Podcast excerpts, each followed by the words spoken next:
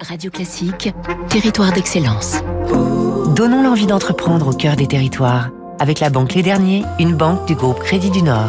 Fabrice Lundi, il y fait encore frais. hein. La Bretagne à l'honneur ce matin avec un groupe industriel géant.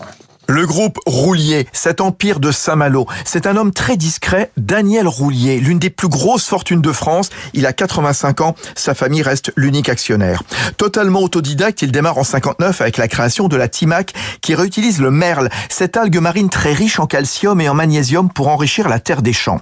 60 ans plus tard, Roulier, présent dans les deux tiers des pays, est un géant mondial sur le marché des produits fertilisants pour la nutrition végétale, la nutrition des animaux d'élevage, porcs, bovins, volailles, crevettes avec les phosphates minéraux.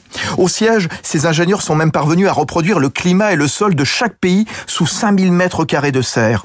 Au cours de son histoire, en effet, le groupe familial malouin n'a jamais cessé d'innover. 350 brevets. Et ce n'est pas fini. Exemple sur cette matière première qui ne manque pas au large de cette région, les algues. Sébastien Chauffaut, son président. Les algues euh, en Bretagne, on connaît bien.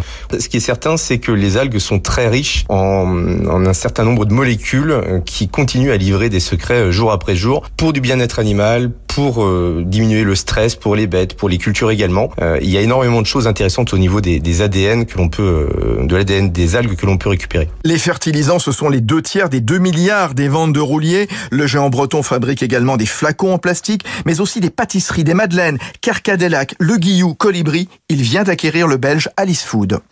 C'était Territoire d'excellence.